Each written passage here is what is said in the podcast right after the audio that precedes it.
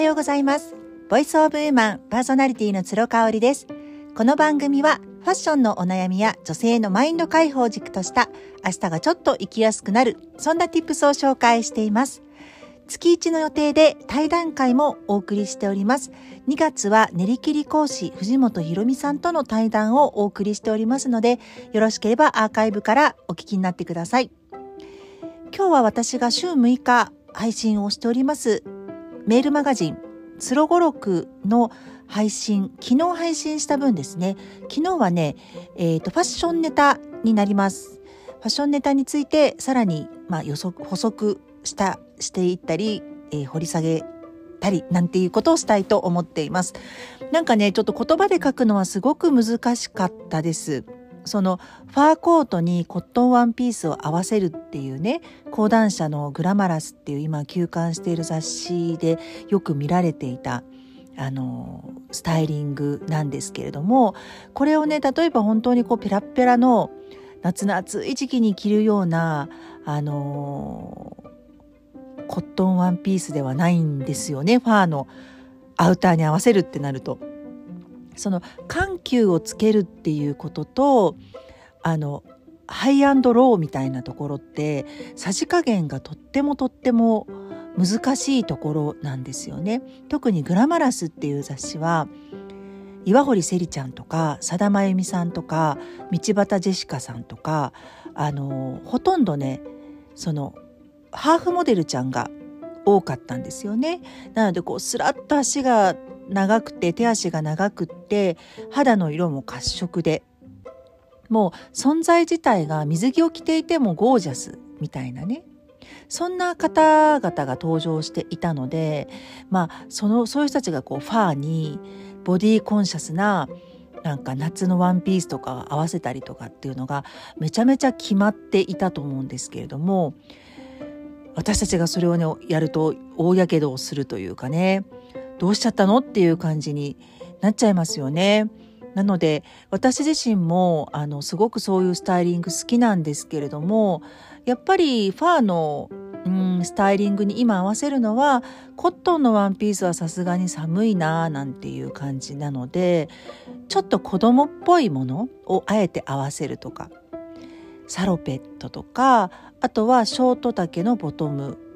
にニーハイブーツとかになるかななんかそんな感じで、えーと、子供っぽさとゴージャス感の融合ミックスミックススタイルみたいなそんなのをね楽しんでいるかなというふうに思いますね。うん皆さんねお好きだった雑誌ってあると思うんですよ。今本当に雑誌ファッション誌は本当に大変な大変な時期でして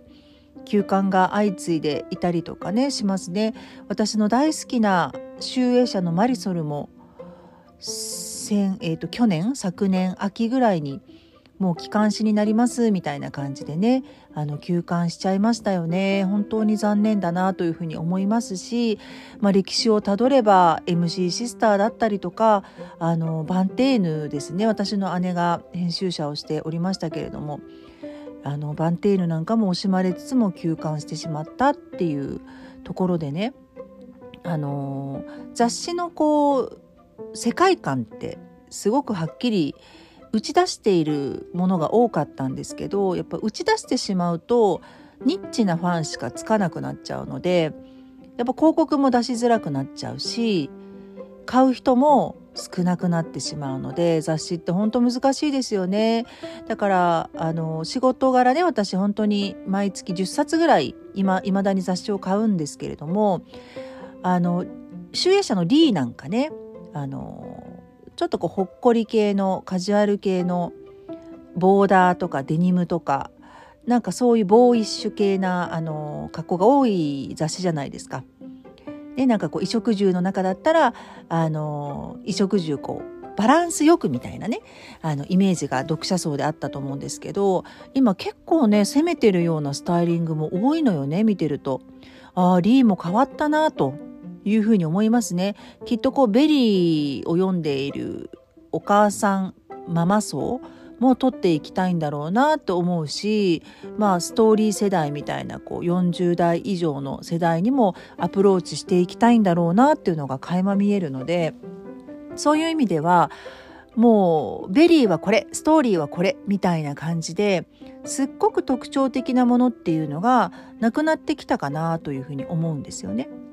そんな中でねあの GISELe ってていう本ありますね。 GISELe ってどこから出てるんだっけ？主婦の友社だったっけな？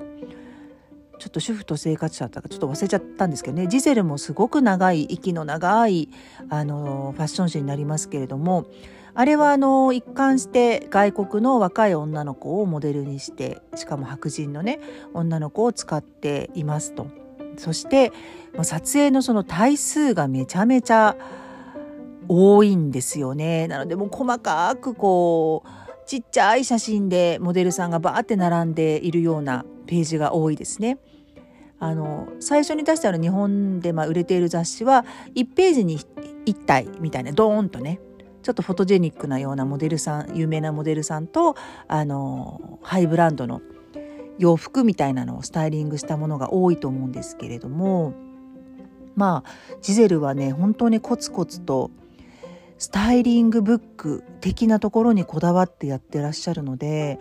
すごいなというふうに思うし結構読み応えがねあるなというふうに思います。あの物撮りに関しても物撮りってそのアイテム撮りねバッグだったらバッグだけとか靴だったら靴だけこのね量も半端ないなっていう感じですねなのでスタイリングをしている時に持っているカバンであって惹かれるものとやっぱ単体で見た時と惹かれるものってこう全然アプローチの仕方が違うと思うんですけれどもそういう意味ではジゼルはねあのカタログのような感じになっているのであこのカバンかわいいなって思った時にじゃあ何に合わせるか自分のワードローブの中でねどういうものだったらあの私が使いこなせるかなっていうある程度の想像力も鍛えられるのでジゼルいいなっていうふうに思ってますね。うんそうねなんかあとは結構特徴があるようなないようなうんこうやっぱモデルさんで持っているようなねあの雑誌なんかもたくさんあるかなっていうふうに思うんですけれども本当に厳しいですよねファッション誌はね。うんなのでこうインフルエンサーというふうに呼ばれる人たちがあのインスタライブをパッとしてねそれで物が売れるような時代になってしまっているので粛々と雑誌とかでこうファッションを発信していらっしゃる方々からするとすごくこう思うところがあるんじゃないかなっていうふうに思いますよね。3月に入ってねあのすごく暖かい暖かいポカポカとした陽気をね、あのー、が続いておりますので羽坂駅のファッションね楽しんでいただきたいなっていうふうに思っています私個人的にはあのアウターがいらなくなるのであの色をねたくさん取り入れてうんあの、楽しむようなカラーファッションの時期に入ってきたかなっていうそういうモードに今入っております。